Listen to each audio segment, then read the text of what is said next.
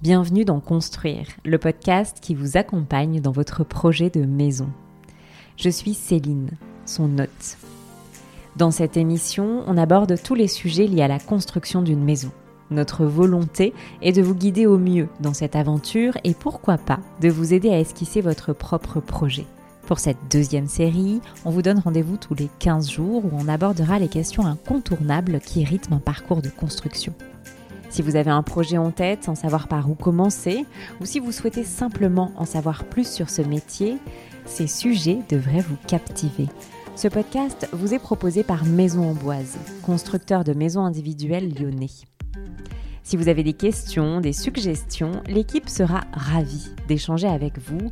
Pour cela, rien de plus simple, rendez-vous sur la page Facebook Maison Amboise ou sur le site internet www.maison au pluriel du 6 amboise amboise.fr.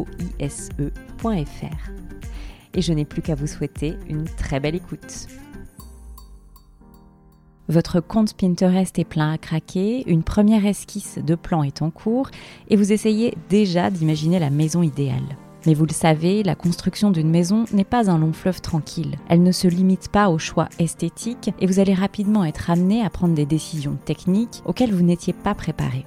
Dans cet épisode, Loïc revient sur une des bases de votre maison, ce qui sera la structure de votre plancher. Il vous expliquera ce qui différencie le terre-plein du vide sanitaire, leurs avantages respectifs et surtout sur quels éléments vous appuyez pour prendre votre décision. Si vous êtes aux prémices de votre projet et que vous voulez en savoir plus sur la composition d'une maison, vous êtes au bon endroit. Belle écoute c'est le début du projet et euh, après les fondations, on va se poser une question euh, essentielle qui est comment on va tenir le sol de notre maison. Donc concrètement, soit un vide sanitaire, soit un terre-plein. Donc la construction sur euh, vide sanitaire ou terre-plein est un sacré dilemme. Il y a deux écoles. On a les pro terre-plein et les pro vide sanitaire. Alors effectivement, vous ne savez pas comment choisir entre ces deux défenseurs. Alors à quoi sert chacun de ces planchers? Quelles sont les différences? Et est-ce qu'il en existe un mieux que l'autre? Donc d'abord le terre-plein, comment on va procéder? On va tout simplement faire la plateforme de la maison, couler les fouilles, les fondations euh, de, la maison, monter les agglomérés, le soubassement, et une fois qu'on a grosso modo deux rangs de maçonnerie, on va remplir de gravier, donc sur une hauteur qui est définie, mettre un bidim et couler une dalle avec un ferraillage. Donc cette dalle, elle deviendra flottante, ce qu'on appelle un terre-plan. Elle est enfermée entre les moellons, mais elle est reposée uniquement sur du galet roulé. Pour le vide sanitaire, on a peu de changements sur le système constructif de départ, donc plateforme, fouille, et on va élever nos deux rangs en partant sur, la même base que le précédent exemple. Et on va venir à l'inverse poser notre dalle sur cette maçonnerie en fait qui est déjà édifiée. Donc on va se retrouver avec une dalle, elle qui va être posée à même la structure de la maison. Donc c'est exactement la même chose que quand on a un plancher d'étage. Donc ce plancher, il repose sur la maçonnerie. Donc on n'a pas de révolution entre les deux systèmes là sur le, sur le papier, hormis que un est posé sur, sur les murs et l'autre est à l'intérieur des murs. Donc quelle est l'incidence? On va avoir un petit défaut du terre-plein, avec le temps, on peut avoir un léger tassement de ces graviers, ce qui va générer une petite baisse de la dalle puisqu'elle est flottante, elle n'est pas maintenue. Et donc, on peut trouver on, le voit sur des maisons qui ont déjà quelques années, une légère fissuration ou une séparation entre la plainte et le carrelage. C'est souvent le défaut des terres pleins, c'est à ça qu'on les reconnaît euh, du premier coup d'œil. Bien que avec les vides sanitaires et les isolants de sol soi-disant incompressibles, on arrive aussi avec le temps à avoir un léger tassement. Mais bon, si on cumule le terre-plein plus l'isolant de sol, on va effectivement augmenter un petit peu ce phénomène de tassement. Ensuite, on a l'intérêt du vide sanitaire. Il y en a plusieurs. On va dire que techniquement, il y a pas mal d'avantages. On va pouvoir jongler avec la pente sur le terrain. Il sera plus facile de faire des décalages de maçonnerie en, en sous-bassement, c'est-à-dire des rodants, pour autant avoir une dalle qui va être la même.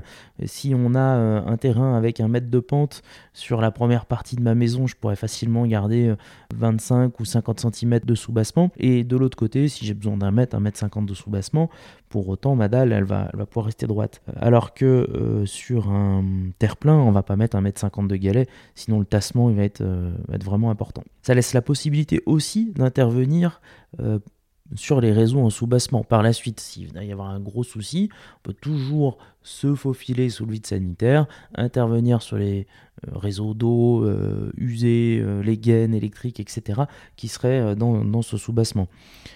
donc ça a un côté pratique et sur, le long terme, ça sécurise un petit peu tous les réseaux.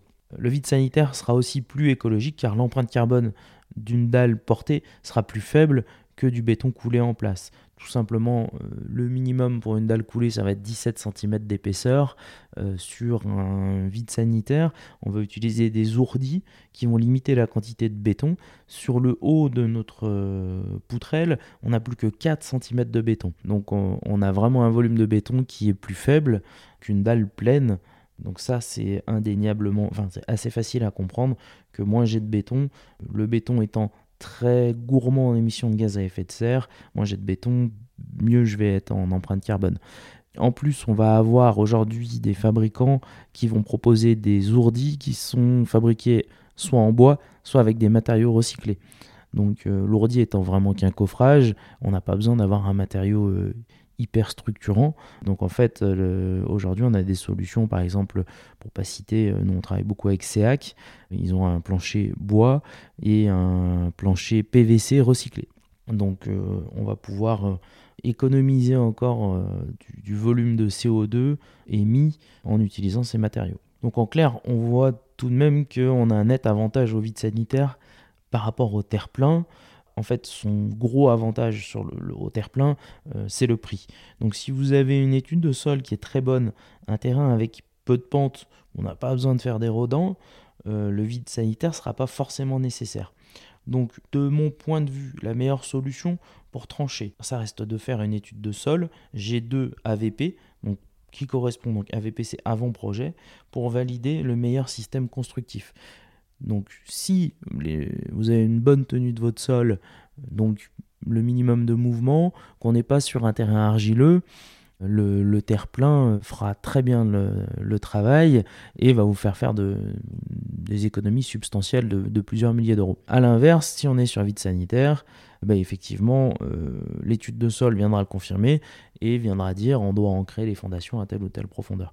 Donc pour se donner un ordre d'idée, euh, une étude de sol, aujourd'hui, ça vaut dans les 2000 euros TTC une G2, euh, ça permet de se garantir du système constructif. J'ai envie de dire, de toute façon, il est difficile aujourd'hui de l'éviter complètement si on est dans des zones argiles ou des zones à risque. Donc c'est un investissement obligatoire. L'avantage c'est que si cette étude est positive et qu'elle ramène sur un terre-plein, vraisemblablement euh, vous allez le regagner sur la partie euh, structure de la maison. Euh, si par contre vous impose un vide sanitaire, il faut savoir que étant plus cher, c'est un investissement qui aura pour but juste de dimensionner parfaitement votre construction, mais qui sera de toute façon plus coûteux de mon point de vue, le vide sanitaire aura tous les avantages du terre-plein, plus tous les avantages dont on vient de citer. Donc on a une meilleure solution technique, cependant le terre-plein reste la meilleure solution économique.